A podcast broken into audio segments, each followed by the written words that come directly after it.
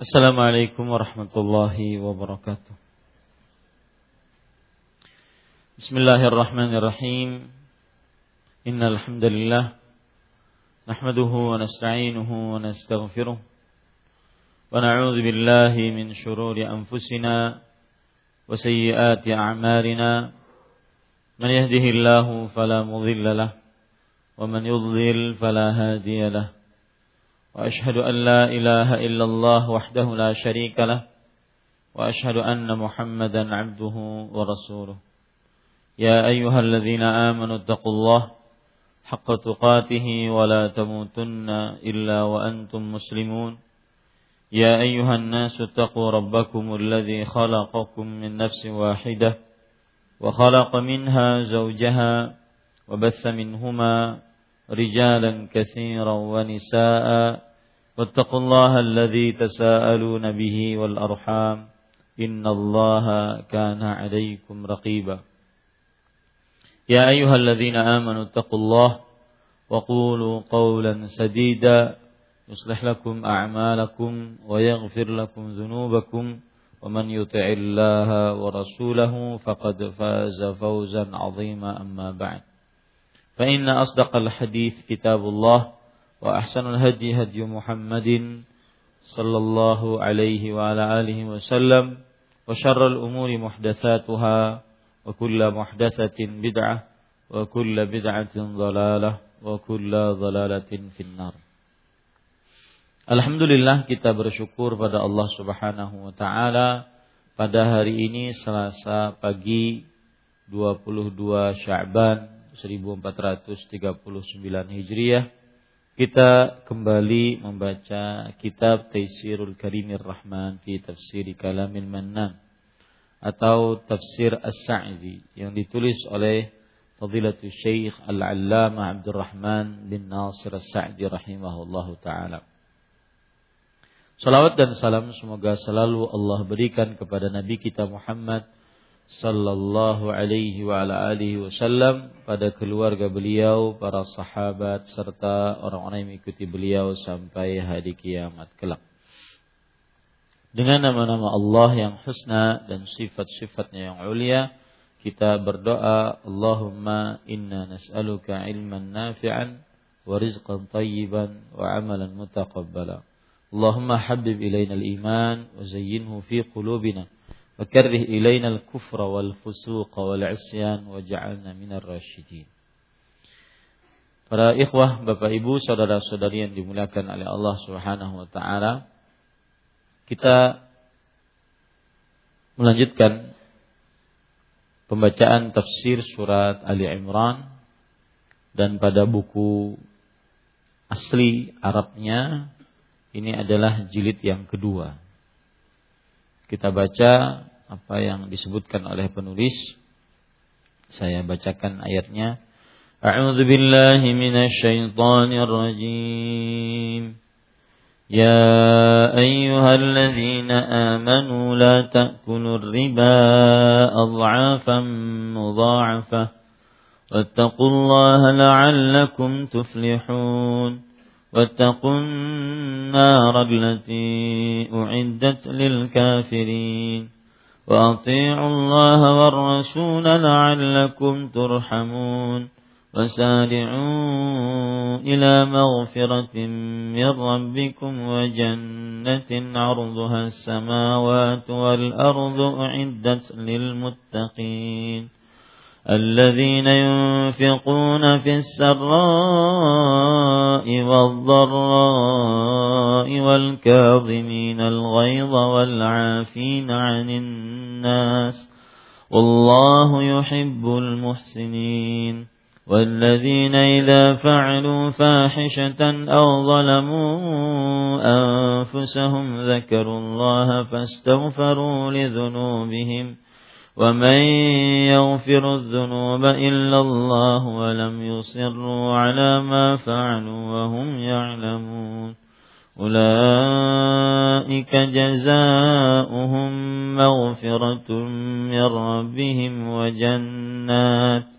وجنات تجري من تحتها الأنهار خالدين فيها ونعم أجر العاملين Hai orang-orang yang beriman, janganlah kalian memakan riba dengan berlipat ganda.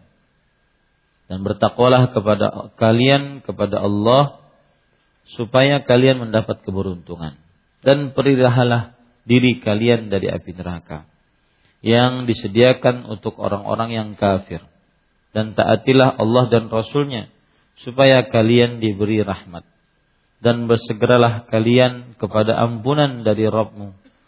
Dari Rabb kalian. Dan kepada surga yang luasnya seluas langit dan bumi yang disediakan untuk orang-orang yang bertakwa. Yaitu orang-orang yang menafkahkan hartanya baik di waktu lapang maupun sempit dan orang-orang yang menahan amarahnya dan memaafkan kesalahan orang. Allah menyukai orang-orang yang berbuat kebajikan dan juga orang-orang yang apabila mengerjakan perbuatan keji atau menganiaya diri sendiri mereka ingat akan Allah lalu memohon ampun untuk dosa-dosa mereka dan supaya dan siapa lagi yang dapat mengampuni dosa kecuali Allah dan mereka tidak meneruskan perbuatan kejinya itu sedang mereka mengetahui.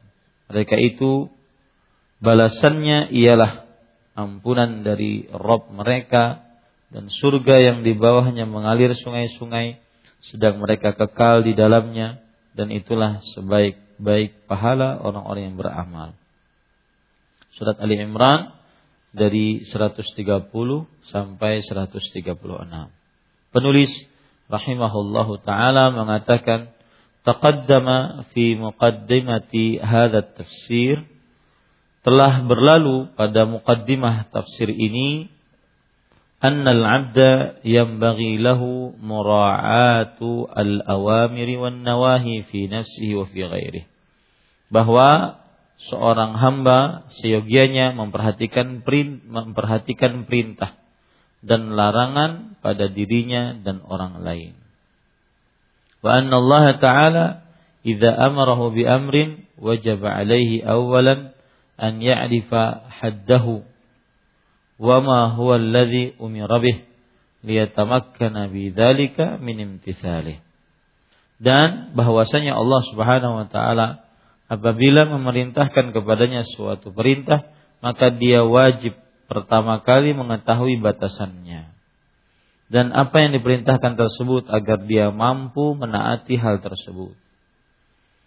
Kemudian penulis mengatakan فَإِذَا عَرَفَ ذَلِكَ اجْتَهَدَ وَاسْتَعَانَ بِاللَّهِ عَلَى امْتِثَالِهِ فِي نَفْسِهِ وَفِي غَيْرِهِ بِحَسَبِ قُدْرَتِهِ وَإِمْكَانِهِ Dan apa bila dia telah mengetahui hal itu maka hendaklah berusaha dan memohon pertolongan kepada Allah untuk mentaatinya pada dirinya maupun pada orang lain sesuai dengan kemampuannya dan kapasitasnya.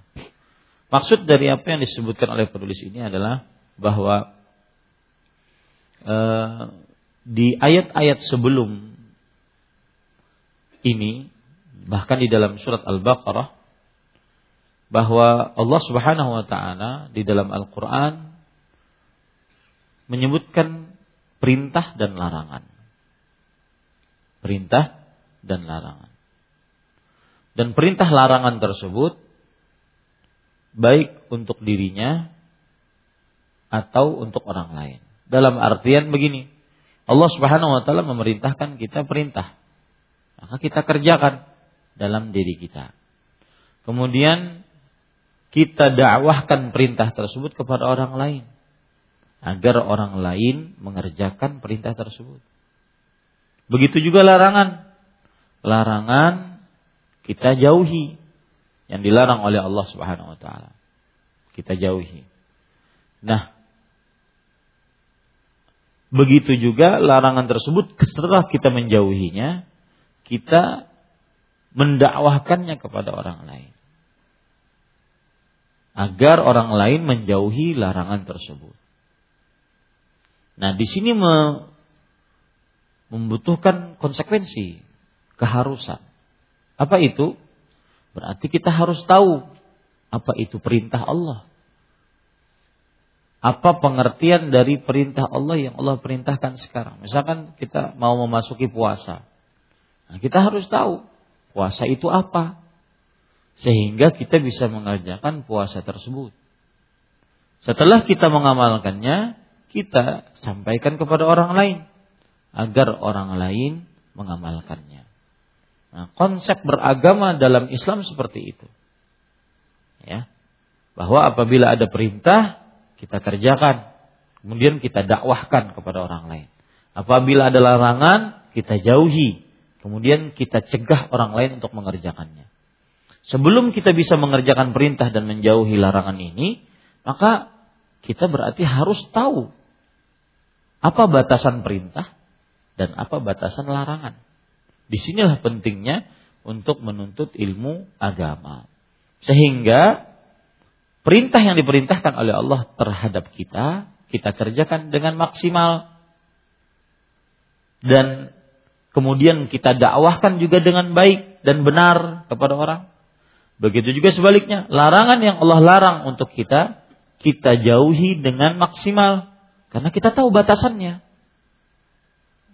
Kemudian setelah kita menjauhinya dan berusaha menjauhinya, maka kita juga larang orang lain untuk mengerjakannya dengan maksimal karena kita tahu mana perintahnya, mana larangannya. Nah, itu penulis mengatakan bahwa di dalam kitab tafsir ini, tafsir As-Sa'di sudah jelaskan itu di awal-awal e, tafsir tersebut. Kemudian para ikhwan dirahmati oleh Allah Subhanahu wa taala yang patut kita perhatikan juga adalah perkataan penulis dan apabila dia telah mengetahui hal itu maka hendaklah berusaha dan memohon pertolongan kepada Allah. Nah, ini poin yang kedua. Kalau kita sudah mengetahui mana perintah, mana larangan dengan sebaik-baiknya, sudah mengilmuinya, maka minta tolong kepada Allah agar bisa mengamalkannya. Karena pertolongan tidak akan datang eh, apa, amal tidak akan bisa kita kerjakan, perintah tidak akan bisa kita kerjakan tanpa pertolongan dari Allah. Maksiat tidak akan kita bisa jauhi tanpa pertolongan dari Allah. Dan di sinilah letak lemahnya seorang hamba. Itulah yang disebut dengan rahasia penghambaan diri kepada Allah. Yang dicantumkan oleh Allah dalam surat Al-Fatihah, Iyyaka na'budu wa iyyaka nasta'in. Hanya kepadamu ya Allah kami beribadah. Tapi ibadah ini nggak akan bisa kami kerjakan tanpa pertolongan darimu. Maka ya Allah hanya kepadamu kami minta tolong. Puasa. Kita tahu ilmunya. Tadi malam kita belajar. Puasa kita tahu ilmunya. Tapi puasa ini tidak akan bisa kita kerjakan dengan sebaik mungkin kecuali dengan pertolongan dari Allah. Nah, di sini ada perkataan menarik dari Syekh Abdurrahman bin Nasr Sa'di. Beliau mengatakan ketika menafsiri iyyaka na'budu wa iyyaka nasta'in kata beliau zikrul isti'anah ba'da al-ibadah ma'a anna al-isti'anata minha fa takhsisun laha. Artinya penyebutan minta tolong setelah penyebutan min beribadah. Padahal minta tolong kepada Allah itu termasuk ibadah. Ini menunjukkan bahwa pentingnya dan urgensinya minta tolong tatkala kita ingin beribadah kepada Allah. Kan? Iya karena wa iya karena Hanya kepadamu kami beribadah. Dan hanya kepadamu kami minta pertolongan. Minta pertolongan ini bagian dari ibadah. Lalu kenapa disebutkan secara tersendiri?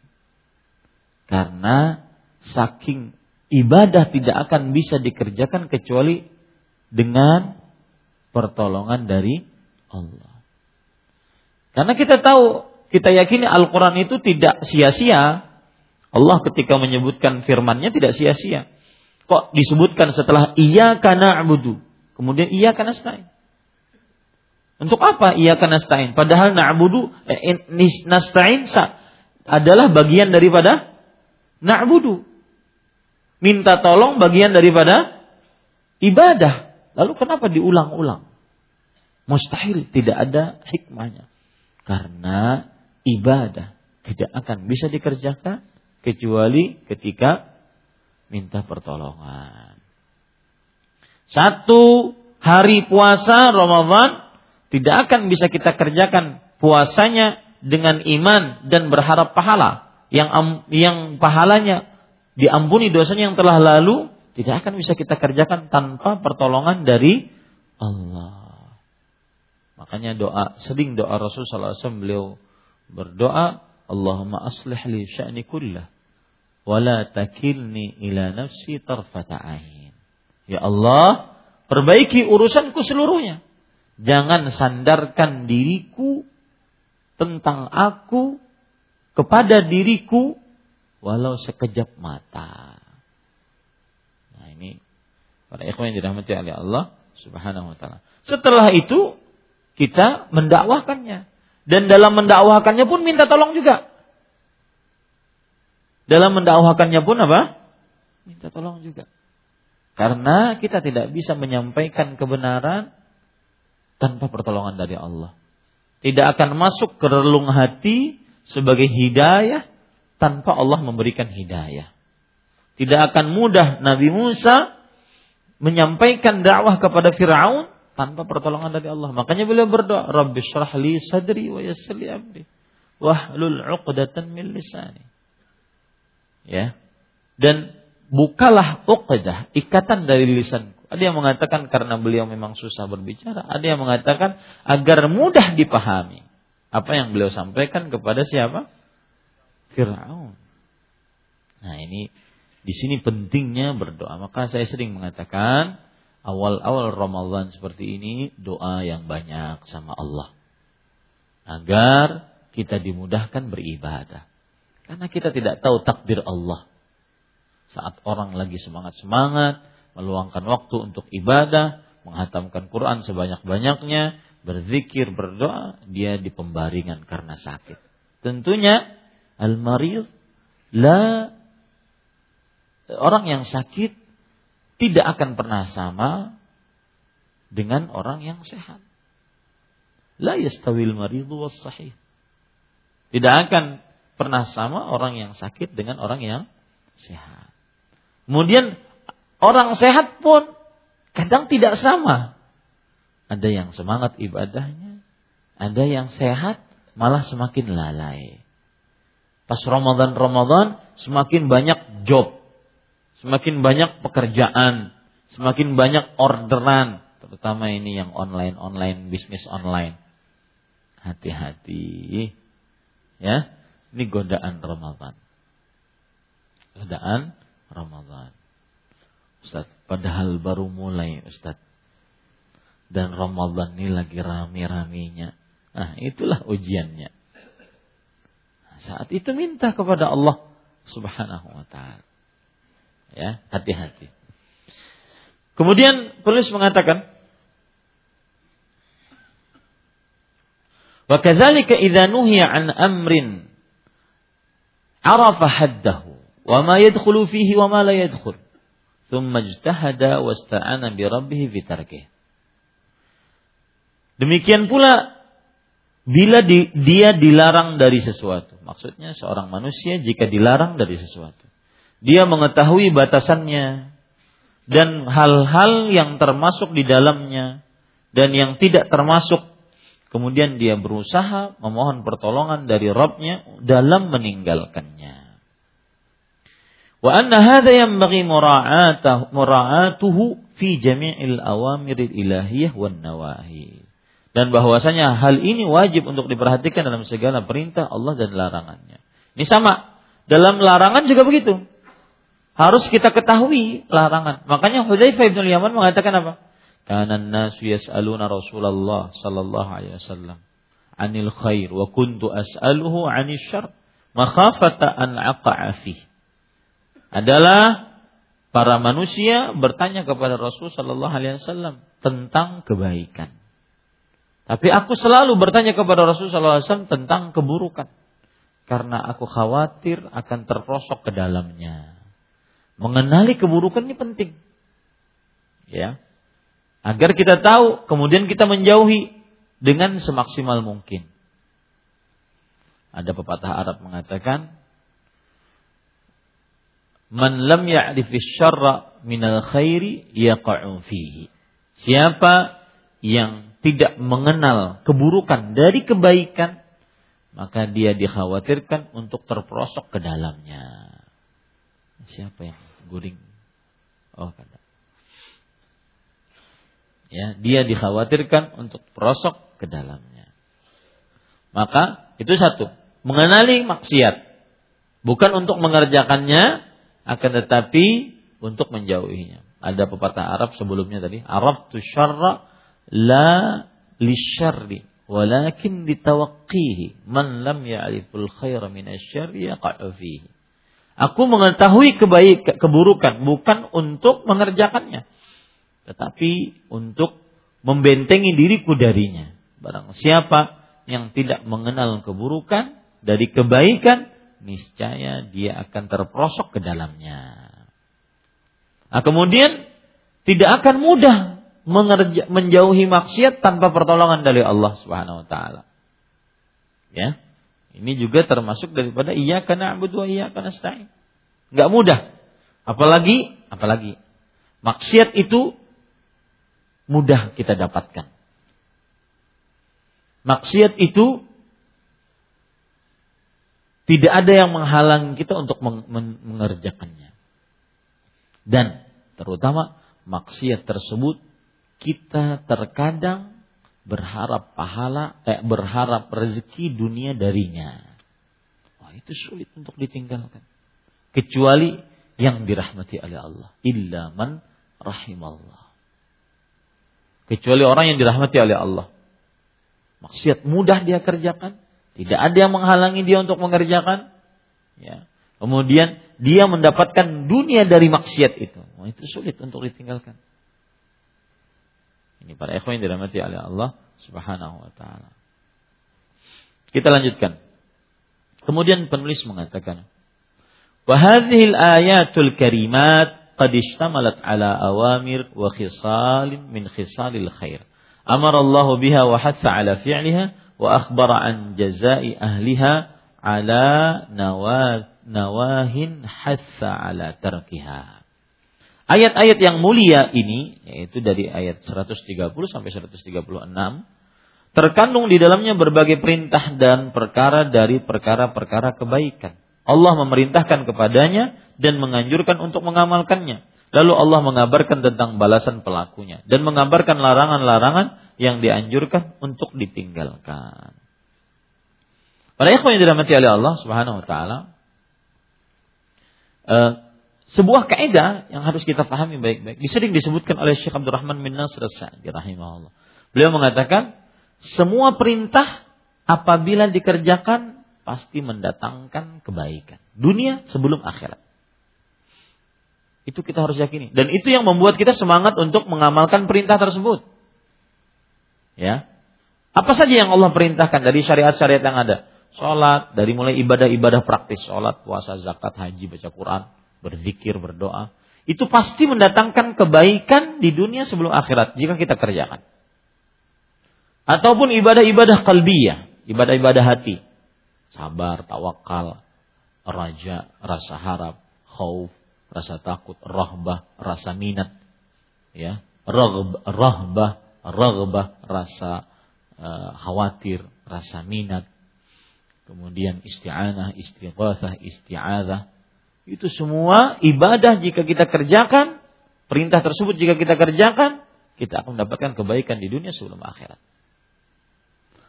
Sebaliknya, larangan jika kita jauhi, maka kita akan mendapatkan kebaikan di dunia sebelum akhirat. Itu kaedah dalam agama Islam. Lihat, cari saja larangan apa pun. Dari mulai dosa yang paling kecil sampai dosa yang paling terbesar. Larangan kesyirikan, dosa paling terbesar. Kita jauhi, pasti dapatkan dunia eh, kebaikan dunia sebelum akhirat. Kebaikan di dunia diberi petunjuk. Alladzina amanu wa lam yalbisu imanahum bidzulm ulaika lahumul amnu wa hum muhtadun. Orang yang beriman dan orang-orang yang tidak mencampurkan keimanannya dengan kezaliman itu dengan kesyirikan maka mereka orang-orang yang mendapatkan keamanan dan petunjuk diberi petunjuk oleh Allah orang yang bertauhid petunjuk untuk mengerjakan ketaatan petunjuk untuk menjauhi maksiat ketika seseorang menjauhi perbuatan bid'ah maka dia akan mendapatkan kebahagiaan di dunia sebelum akhirat kenapa karena dengan menjauhi perbuatan bid'ah dia ibadahnya akan istiqamah. Karena ibadah yang sesuai dengan syariat Rasulullah Sallallahu Alaihi Wasallam senantiasa mudah, tidak memberatkan diri. Maka dengan kemudahan tersebut membuat orang istiqamah, tidak berat. Apalagi dosa besar lainnya, seperti misalkan dosa membunuh. Kalau dia jauhi, dia akan mendapatkan kebahagiaan di dunia dan di akhirat. Minimal dia tidak akan dikejar-kejar orang. Ya. Tidak akan dibalas dendami oleh orang. Kemudian zina. Kebaikan di dunia sebelum akhirat. Dia tidak akan khawatir ataupun e, punya sangka waksa kepada keluarga perempuannya di rumah, kepada anak-anak perempuannya, kepada istrinya, kepada adik perempuannya, kakak perempuannya. Jangan-jangan berbuat sebagaimana yang dia lakukan terhadap perempuan yang dia zinahi. Na'udzubillah. Dan itu disebutkan oleh Imam Al-Qayyim rahimahullah. Siapa yang berzina, maka wajahnya menghitam, artinya tidak bercahaya. Ini sudah hilang, menghitam. Tidak bercahaya lagi. Ya. Maka wajahnya tidak bercahaya dan dirinya penuh dengan rasa was-was. Jangan, jangan Na'udzubillah istrinya melakukan sebagaimana yang dilakukan. Nah, hati-hati. Nah, ini Sering kita dapati larangan-larangan jika dijauhi pasti mendatangkan kebahagiaan di dunia sebelah akhir. Minum minuman keras, minum khamar. Maka larangan e, tersebut jika dijauhi mendatangkan kebaikan di dunia sebelum akhirat. Di antaranya tidak hilang akalnya. Kalau tidak seandainya minum minuman keras hilang akalnya dan dia akan berbuat keburukan bertambah banyak sebagaimana perkataan Syaddad ibn Aus radhiyallahu anhu Idza amilta al-khati'ah fa'lam anna laha indaka akhawat. Jika engkau mengerjakan sebuah dosa, ketahuilah bahwa dosa tersebut akan mengajak saudari-saudarinya yang lain. Dari minuman keras yang disebut oleh Rasulullah SAW sebagai umul khaba'ith, sumbernya keburukan, sumbernya maksiat, maka minuman keras dia membunuh. Akibat minuman keras dia menzinahi orang. Akibat minuman keras dia menghancurkan rumah orang. Akibat minuman keras dia mengambil harta orang. Terus. Ya. Nah, ini mendatangkan kebaikan di dunia sebelum di akhirat apabila dia taat kepada Allah Subhanahu wa taala. Nah, itu terdapat di dalam ayat-ayat ini. Allah Subhanahu wa taala menjelaskan pada ayat-ayat ini tentang perintah-perintahnya, kemudian kebaikan-kebaikannya dan menjelaskan tentang larangan-larangannya, kemudian keburukan-keburukannya. Kemudian penulis mengatakan, "Wala'alla al-hikmah wallahu alam fi idkhali hadhihi al-ayat asna'a qissati Uhud annahu qad taqaddama anna Allah Ta'ala wa'ada 'ibadahu al-mu'minin annahum idza sabaru wattaqau nassarahum ala a'daihim wa khadhala al-a'da'a anhum."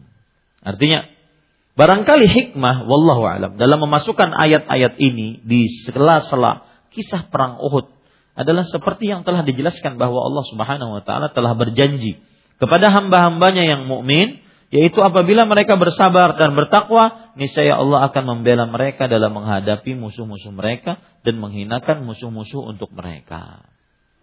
Sebagaimana firman Allah Subhanahu wa taala, "Wa in tasbiru wa tattaqu la yadurrukum kaiduhum syai'a." Jika kamu bersabar, bertakwa, niscaya tipu daya mereka sedikit pun tidak mendatangkan kemudaratan kepadamu. Surat Ali Imran ayat 120. Kemudian Allah Subhanahu wa taala juga berfirman, "Wa in tasbiru wa tattaqu ya'tukum min fawrihim hadza yumdidukum rabbukum." Jika kalian bersabar dan bertakwa dan mereka datang menyerang kalian, dengan seketika itu juga niscaya Allah menolong kalian. Surat Ali Imran ayat 125. Maksudnya begini, penulis mengatakan eh, Sela-sela Allah Subhanahu wa taala menyebutkan tentang perang Uhud, kenapa menyebutkan tentang riba? Ya, menyebutkan tentang surga menyebutkan tentang riba, menyebutkan tentang surga. Kenapa? Nah, seakan-akan Allah Subhanahu wa taala ingin mengatakan kepada kita, jika kalian menolong agama Allah, bertakwa kepada Allah, Allah akan nolong di dunia dan akhirat. Nah, itu maksud penulis ketika membawakan ini. Kemudian penulis mengatakan, "Faka'annan nufusa ishtaqat ila ma'rifati khisalit taqwa allati yahsulu biha an-nasru wal falahu. Fadzakara Allah fi hadhihi al-ayati ahamma khisalit taqwa allati idza qama al-'abdu biha faqiyamuhu bighairiha min babi aula wa ahra. Seakan-akan jiwa merindukan pengetahuan akan sifat-sifat ketakwaan. Ya kan Allah mengatakan, jika kalian bertakwa, jika kalian menolong agama Allah dan bertakwa, Allah akan menolong kalian. Nah, makanya Allah menyebutkan di dalam ayat tadi, dari ayat 130 sampai 136, menyebutkan sifat-sifat orang-orang yang ber bertakwa. Kan Allah berfirman, bagaimana? Hai orang-orang yang beriman, Janganlah kalian memakan riba dengan berlipat-lipat dan bertakwalah kepada Allah supaya kalian mendapat keberuntungan. Lihat, bertakwalah kepada Allah supaya kalian mendapat keberuntungan. Dan peliharalah diri kalian dari api neraka yang sedia, disediakan untuk orang-orang kafir. Dan taatilah Allah dan Rasulnya supaya kalian diberi rahmat. Dan bersegeralah kalian mendapat ampunan dari Rob kalian kepada dan kepada surga yang luasnya seluas langit dan bumi yang disediakan untuk orang-orang yang bertakwa. Nah, siapa yang orang-orang bertakwa? Nah, itu dia. Dijelaskan oleh Allah Subhanahu wa taala. Ya. Jadi seperti itu. Allah maka Allah menyebutkan dalam ayat-ayat ini sifat-sifat ketakwaan yang terpenting.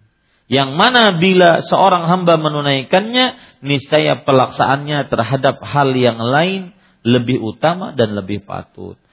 Allah akan menyebutkan dari mulai ayat yang ke 134, 135 eh, itu tentang sifat-sifat takwa. Siapa yang ingin mengenal sifat-sifat takwa, maka ambil dari situ. Yang mana ini adalah sifat-sifat takwa yang paling utama.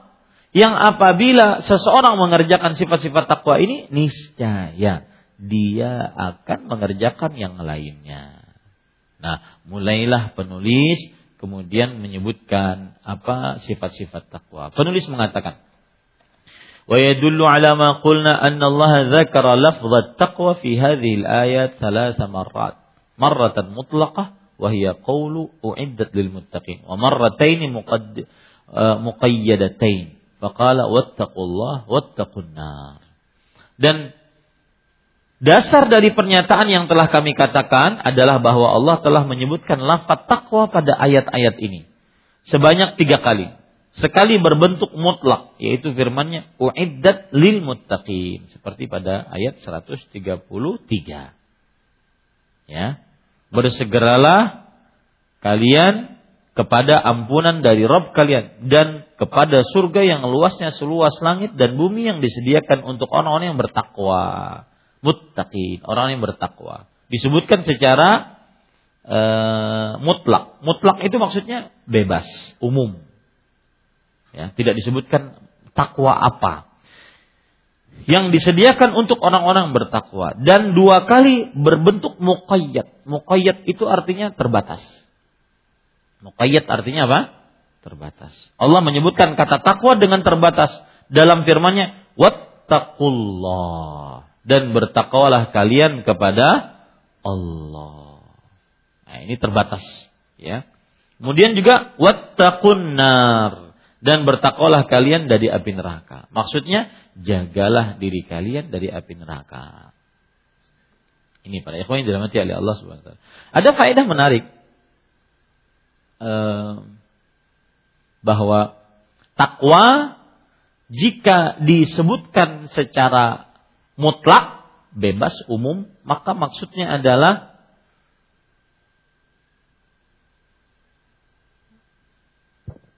menjauhkan diri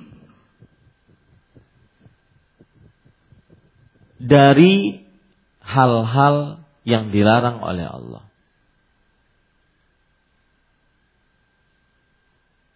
Dan mengerjakan perintah yang diperintahkan oleh Allah. Kalau disebutkan secara umum.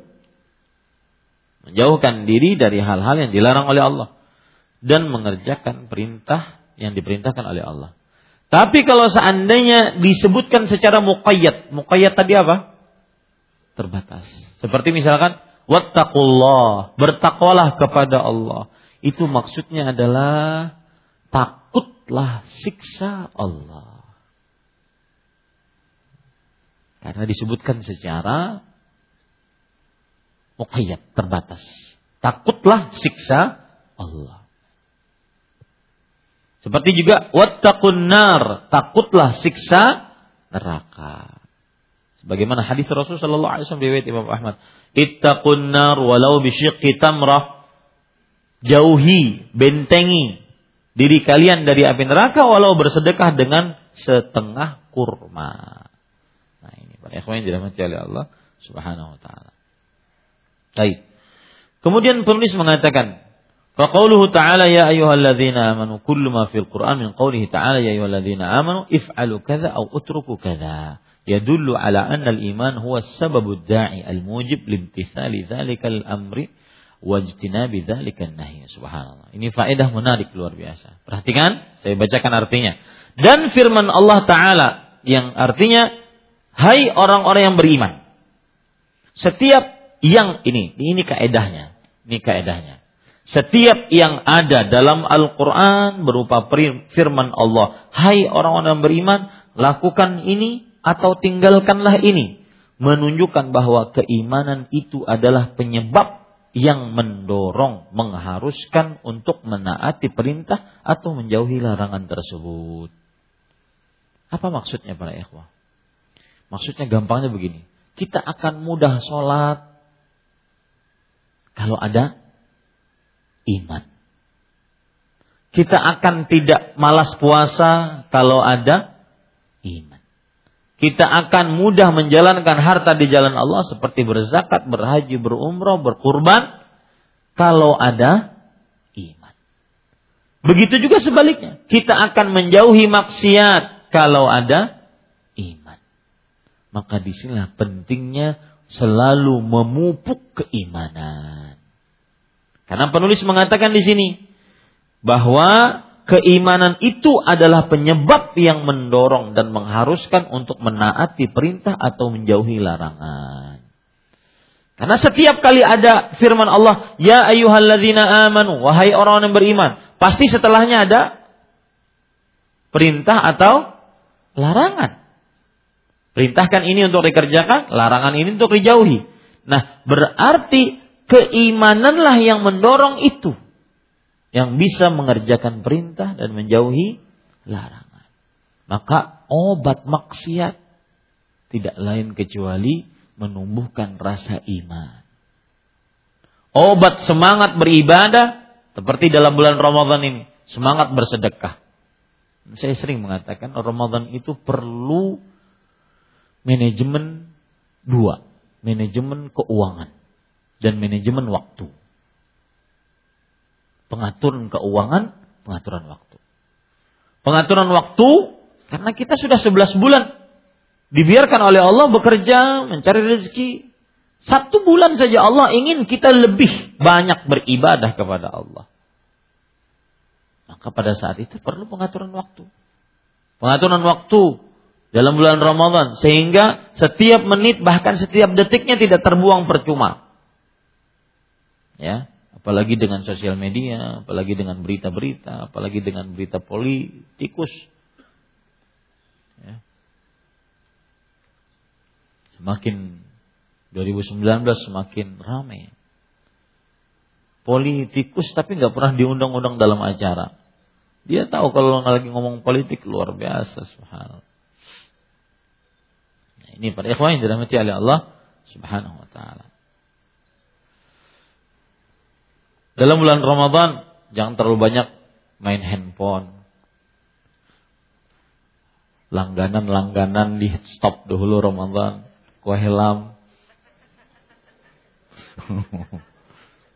Kajian-kajian ada yang memesan kue helam.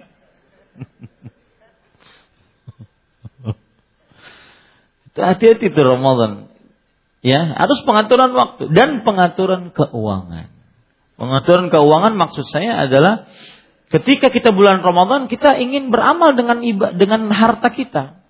Maka otomatis 11 bulan itu sebenarnya untuk kita mengumpulkan harta kita agar kita sedekahkan nanti bulan Ramadan. Kan dia syahrul tilawatil Quran wa it'amut ta'am kata para ulama salaf. Bulan Ramadan adalah bulan baca Quran dan bulan bersedekah. Dengan segala macam jenis sedekah. Dan ini berarti tidak ter, terbatas hanya kepada orang-orang yang tulaskan rezekinya. Hilangkan image bahwa sedekah hanya untuk orang kaya. Enggak. Image sedekah bahkan lebih utama jika dikerjakan oleh orang yang dalam kesempitan harta, penuh perjuangan bersedekah, itu lebih utama pahalanya di sisi Allah. Yang uangnya, saya kemarin dapat e, harta riba. Ustaz, Ustaz nerima harta riba. Oh iya, saya banyak kerjaan untuk kaum muslimin. Nanti besok saya akan kirim Ustaz. Berapa? 110 juta. Berarti kalau 110 juta hutang eh, tabungannya berapa ya? Yang yang pernah nabung di bank berapa? Interestnya berapa Pak? Satu persenannya. Nah, ini para ikhwan yang dirahmati oleh Allah Subhanahu wa taala, orang bulan Ramadan sudah mulai bersih-bersih harta, sudah mulai meletakkan harta di jalan Allah. Dia harus berpikir apa saja yang bisa saya gunakan. Maksud saya cerita bang tadi. Orang kalau seandainya tabungannya seperti itu besarnya, dia bersedekah bulan Ramadan 10 juta mungkin wajar aja. Wajar. Kalau uang ribanya 110 juta. Ya. Tapi kalau seandainya dia dia penghasilannya per, per hari misalkan seratus ribu. Atau mungkin eh, yang ojek online yang supir online misalkan seratus ribu dua ratus ribu per hari. Itu sudah tinggi luar biasa. Ada yang mungkin lima puluh ribu. Tapi dia mau bersedekah di bulan Ramadan. Nah itu lebih utama. Lebih besar pahala di sisi Allah Subhanahu wa taala maka hati-hati ya diatur keuangannya ketika bulan Ramadan Kemudian para ikhwan yang dirahmati oleh Allah Subhanahu wa taala. ini pelajaran menarik dari Syekh dan itu ke, keistimewaan Syekh As-Sa'di. Beliau mengambil dari ayat Al-Qur'an sebuah faedah yang menarik-menarik. Dan saya melihat dari ulama sekarang yang meniru beliau dan sangat perhatian terhadap hikmah dari ayat-ayat Al-Quran atau hadis Rasul adalah Syekh Abdul Razak bin Abdul Muhsin Al-Abbad. Karena memang beliau yastafid kathiran. Beliau mengambil faedah sangat banyak dari Syekh Abdul Rahman bin Nasir Sa'di rahimahullah. Dan perlu diketahui, Syekh Abdul Rahman bin Nasir Sa'di ketika beliau masih hidup, beliau tidak terkenal sebagai ulama besar. Muridnya asalnya cuma 10, tinggal satu. Ini kan berarti masih lebih banyak saya nih yang hadir. Cuma 10 tinggal satu. Satunya itu Syekh Muhammad bin Salih Al-Utsaimin rahimahullah. Ini menunjukkan bahwasanya seseorang popularitas itu tidak bisa bukan ukuran.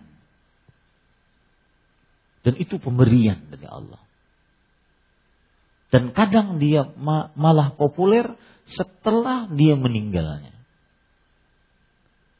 Adapun ketika hidupnya populer, mungkin nanti ketika meninggal tidak dikenal orang sama sekali. Itu sangat menyedihkan. Ya, para ikhwan yang dirahmati oleh Allah SWT. Tidak dikenal orang maksud saya tidak bisa diambil lagi manfaat ilmunya. Ya, seperti itu. Ini pelajaran menarik bahwa al-iman huwa sababud da'i. Keimananlah merupakan faktor penyebab yang mendorong mewajibkan mengerjakan perintah dan menjauhi larangan. Maka orang kalau ingin meninggalkan maksiat, kuatkan iman. Ustaz, saya ingin meninggalkan riba. Kuatkan iman.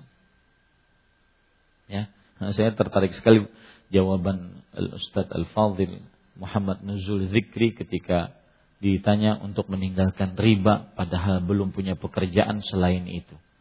Maka beliau mengatakan, ini tidak bisa. Ini tidak bisa dipahami dengan kasat mata. Ini bisa dipahami dengan iman. dan iman perkara hati. Dan dengan itulah Abu Bakar As-Siddiq radhiyallahu anhu beliau yatafawwaq ala jami' sahabah.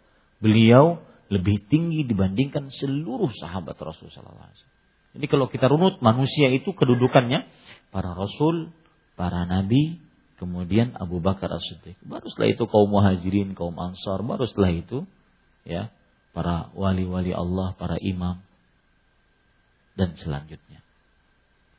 Bakar bin Abdullah Al-Muzani rahimahullah seorang tabi'i mengatakan, "Ma sabaqa Abu Bakrin bi kathrati salatin wa siyamin, walakin bima waqara fi qalbihi minal iman." Abu Bakar As-Siddiq radhiyallahu anhu tidaklah excellent mendahului para sahabat dengan banyaknya puasa atau sholat. Tetapi dengan apa yang tertancap dalam hatinya dari keimanan. Ini para ikhwan yang dirahmati oleh Allah Subhanahu wa taala. Dan iman itu tingkatan tinggi. Makanya di dalam Al-Qur'an kan Allah membantah orang-orang Arabi, orang Arab dari perkampungan mengatakan qalatil a'rabu amanna. Orang-orang Arab dari perkampungan mengatakan, "Ya Allah, kami telah beriman." Kata Allah, "Qul lam tu'minu." Katakan wahai Muhammad, mereka kalian belum beriman. Ya, walakin qulu aslamna walamma yadkhulul iman fi qulubikum. Tapi ucapkanlah kami berislam, baru Islam. Dan itu mungkin kita baru Islam. Belum beriman. Yang benar-benar imannya mengkonsekuensikan kalau dia lagi sholat seakan-akan dia melihat Allah. Kalau dia lagi sendirian seakan-akan dia bersama dengan Allah. Mengawasinya, melihat perbuatannya, mendengar apa yang dia ucapkan, apa yang dia lihat. Nah, itu baru iman. Nah, itulah tingkatan Islam yang paling tinggi yang disebut dengan apa? Ihsan. Dalam bulan Ramadan itu terjadi. Kita tidak makan, tidak minum walaupun tidak ada yang melihat. Dalam bulan Ramadan banyak yang berbuat ihsan. Oleh karenanya pintu surga terbuka, pintu neraka tertutup. Ada yang mengatakan bahwa pintu surga terbuka, pintu neraka tertutup ala zahiri, sesuai dengan lahiriahnya. Memang surganya terbuka, memang surganya eh, memang nerakanya tertutup. Saking mulianya bulan ini. Ada yang mengatakan dia hanya kiasan.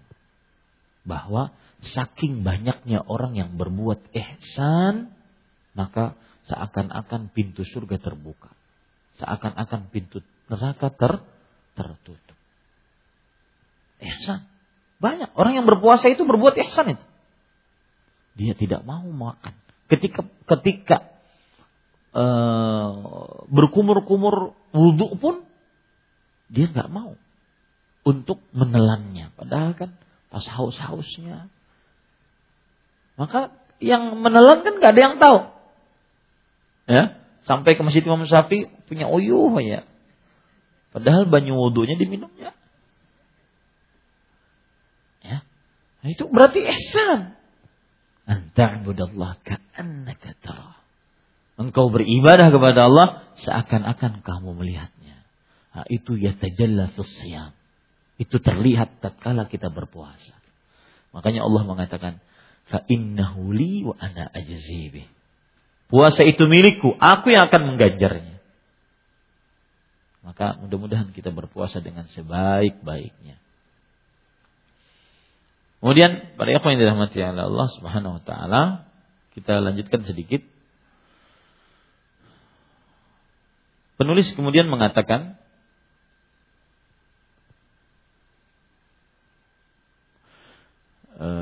لأن الإيمان هو التصديق الكامل بما يجب التصديق به المستلزم لأعمال الجوارح yang artinya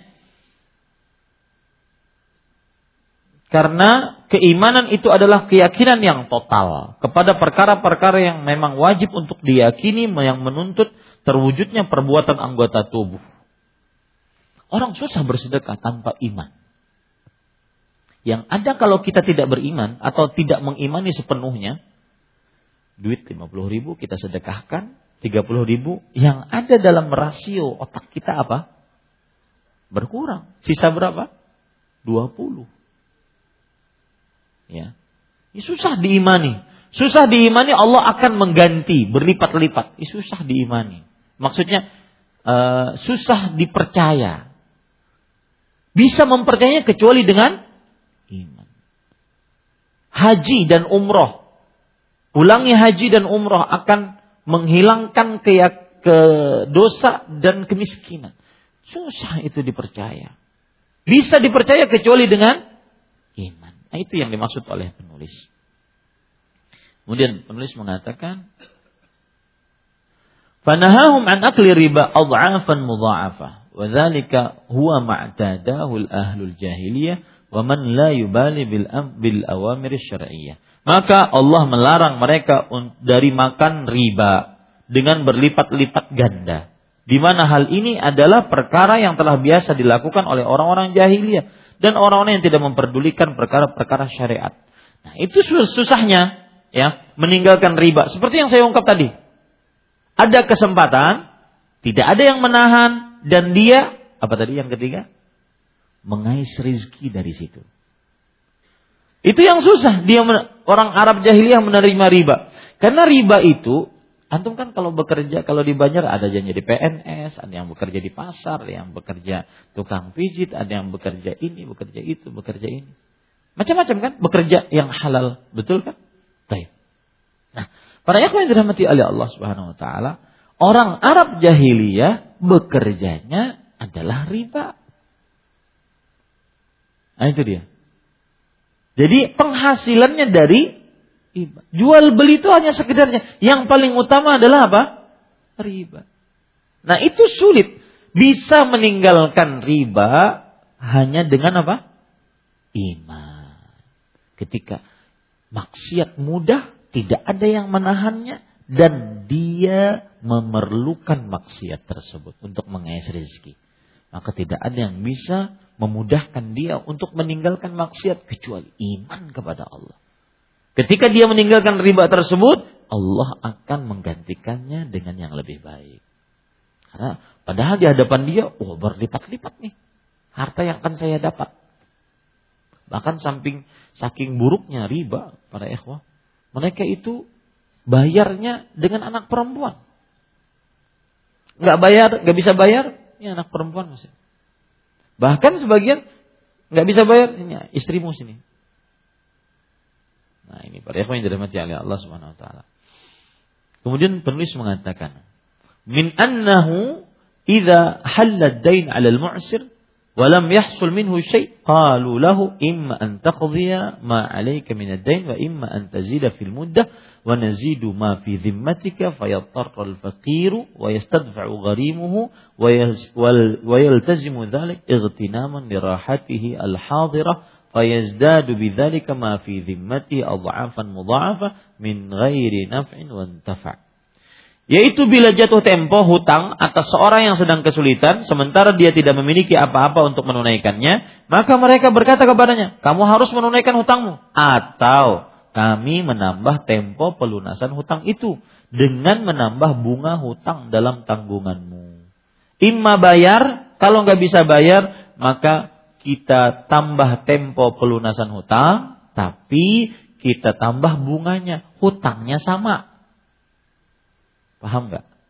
Saya ngasih antum satu juta, harus bayar sebulan. Ketika sebulan tidak bayar, maka ditambah temponya menjadi dua bulan. Tetapi bunganya tambah. Paham itu nggak? Itu yang disebut dengan al-dha'afan mudha'afah. Berlipat-lipat. Ya. Kemudian para yang dirahmati oleh Allah Subhanahu wa taala, penulis kemudian mengatakan, "Fa fi qawlihi," afan saya ulangi, maka orang-orang terpaksa, orang fakir terpaksa harus membayar kepada pemilik hutang. Dan konsistensi dan konsisten terhadap hal itu demi meraih ketenangan hatinya yang bersifat sementara hingga bertambahlah hutang yang harus dilunasinya dengan berlipat-lipat ganda tanpa ada manfaat dan pemanfaatannya. Duitnya sudah selesai, tinggal bayar apa? Bayar bunga. Dan itu belum modal hutangnya, modal hutangnya lain lagi bayarnya, baru bunganya. Dan itu yang terjadi pada sistem ribawi di bank konvensional. Betul tidak? Nah, seperti itu. Dan itu juga banyak di tengah kaum muslimin. Nah, ini para ikhwah. Sulit ditinggalkan kenapa? Karena penghasilan. Ya, yang menghutangi menghasilkan dari situ, yang berhutang juga ingin hasil dari situ. Nyari modal. Kalau ditanya Ustadz, Anda sering menasihati kaum muslimin agar tidak riba. Mana solusinya? Ini solusinya di higapian tuh. Ya, solusi Pak Yono tuh, Pak Robi, ya, Pak, ada kafian Pak, berhutang. Maka jar Pak Robi, Ikam dihutangi Abah Ikam ada. Abah Ikam aja kadang ngutangnya bagi aku. Itu maksudnya apa? Bangun amanah, bangun e, kepercayaan orang lain di dalam diri kita. Itu maksudnya. Ya. Seperti itu. Kita cukupkan wallahu alam. Insyaallah kita lanjutkan nanti pada pertemuan selanjutnya. Allahu alam wa sallallahu nabi Muhammad walhamdulillahi rabbil alamin. Ada yang bertanya?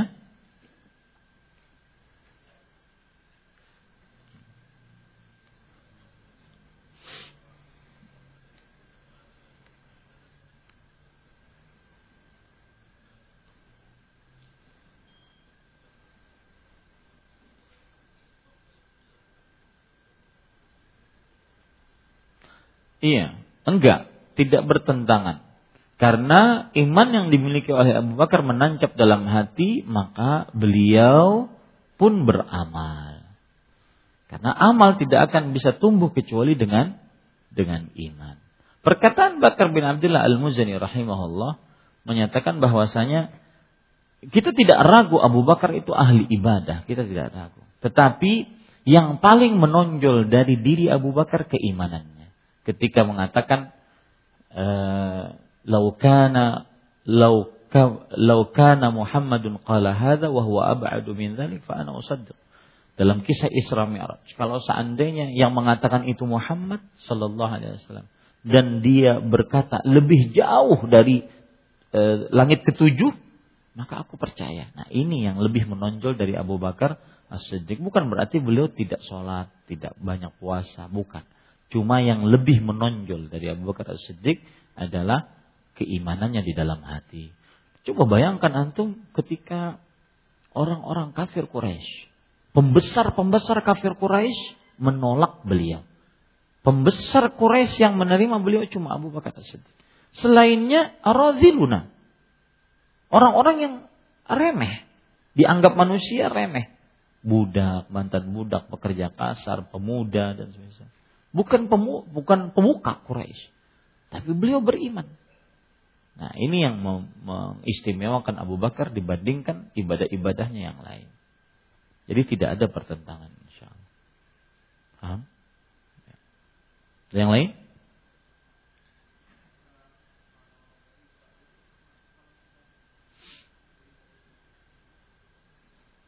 Tergantung. Kalau seandainya Bapak beli mobil dari saya, insya Allah nggak riba. Dengan kredit. Kenapa? Maksud saya gini, Bapak Sipa sebagai pembeli, saya sebagai penjual. Kita saja berdua. Pak ini saya jual mobil 150 juta. Oke Ustaz saya beli, tapi kredit. Maka itu boleh. Karena Bapak langsung nyicilnya kepada saya. Membeli dengan kredit asal hukumnya boleh. Karena asal hukum jual beli dengan mumakasah tawar menawar itu boleh. Maka akhirnya dengan kredit pun boleh. Cuma mungkin kalau si penjual menjualnya dengan tunai itu harga 130, eh, kalau kredit 150, itu sah-sah saja. Yang tidak boleh adalah apabila Bapak beli ke dealer, kemudian nanti Bapak cuma DP 5 juta, 10 juta. Kemudian setelah itu baru Bapak menyicil. Nyicilnya ini ke mana? Ke badan keuangan entah itu ke bank, entah ke dia sendiri, tapi badan keuangan. Maka di sini sebenarnya yang terjadi, badan keuangan ini menghutangi bapak. dan mengambil untung dari hutangan Bapak tersebut dengan cicilan yang Bapak berikan. Di situlah terjadi ribanya. Paham? Paham gak? Ya. Iya. Karena riba tidak akan terjadi kecuali dari dua sisi. Si pemberi hutang dan yang berhutang. Makanya Rasulullah SAW melaknat dua-duanya. La'anallahu akilar riba wa mukilahu. Allah melaknat pemakan harta riba. Ini yang menghutangi. Dan yang memberi makan harta riba. Ini yang berhutang. Makanya para rentenir, para orang yang menghutangi dengan riba itu tidak akan bermanfaat dirinya tanpa ada yang berhutang. Paham ya? Lalu bagaimana Ustaz solusinya? Tabung. Tabung. Saat saya perlu banget e, mobil, maka pada saat itu tabung dulu. Tabung, tabung. Allah akan memberkahi dengan tabungan kita. Daripada kita punya mobil cepat, baru, ya, tetapi riba. Setelah dipakai sehari, mati kita. Mati, bawa dosa riba. Istri kita masih muda, nikah lagi. Yang menikmati mobil kita, istri kita dan suami mudanya pian dimasuk dalam eh, alam barzakh disiksa dengan dosa riba. ya.